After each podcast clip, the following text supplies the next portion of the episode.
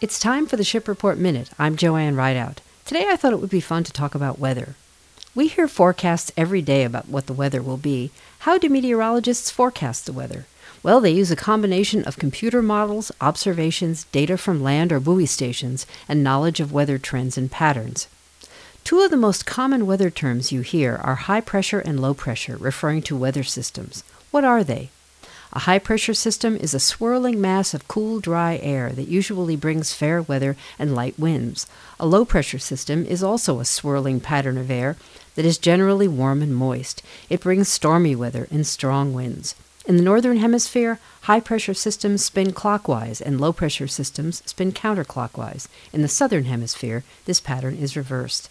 You've been listening to The Ship Report, the show about all things maritime. More info on my website at shipreport.net. Have a great day.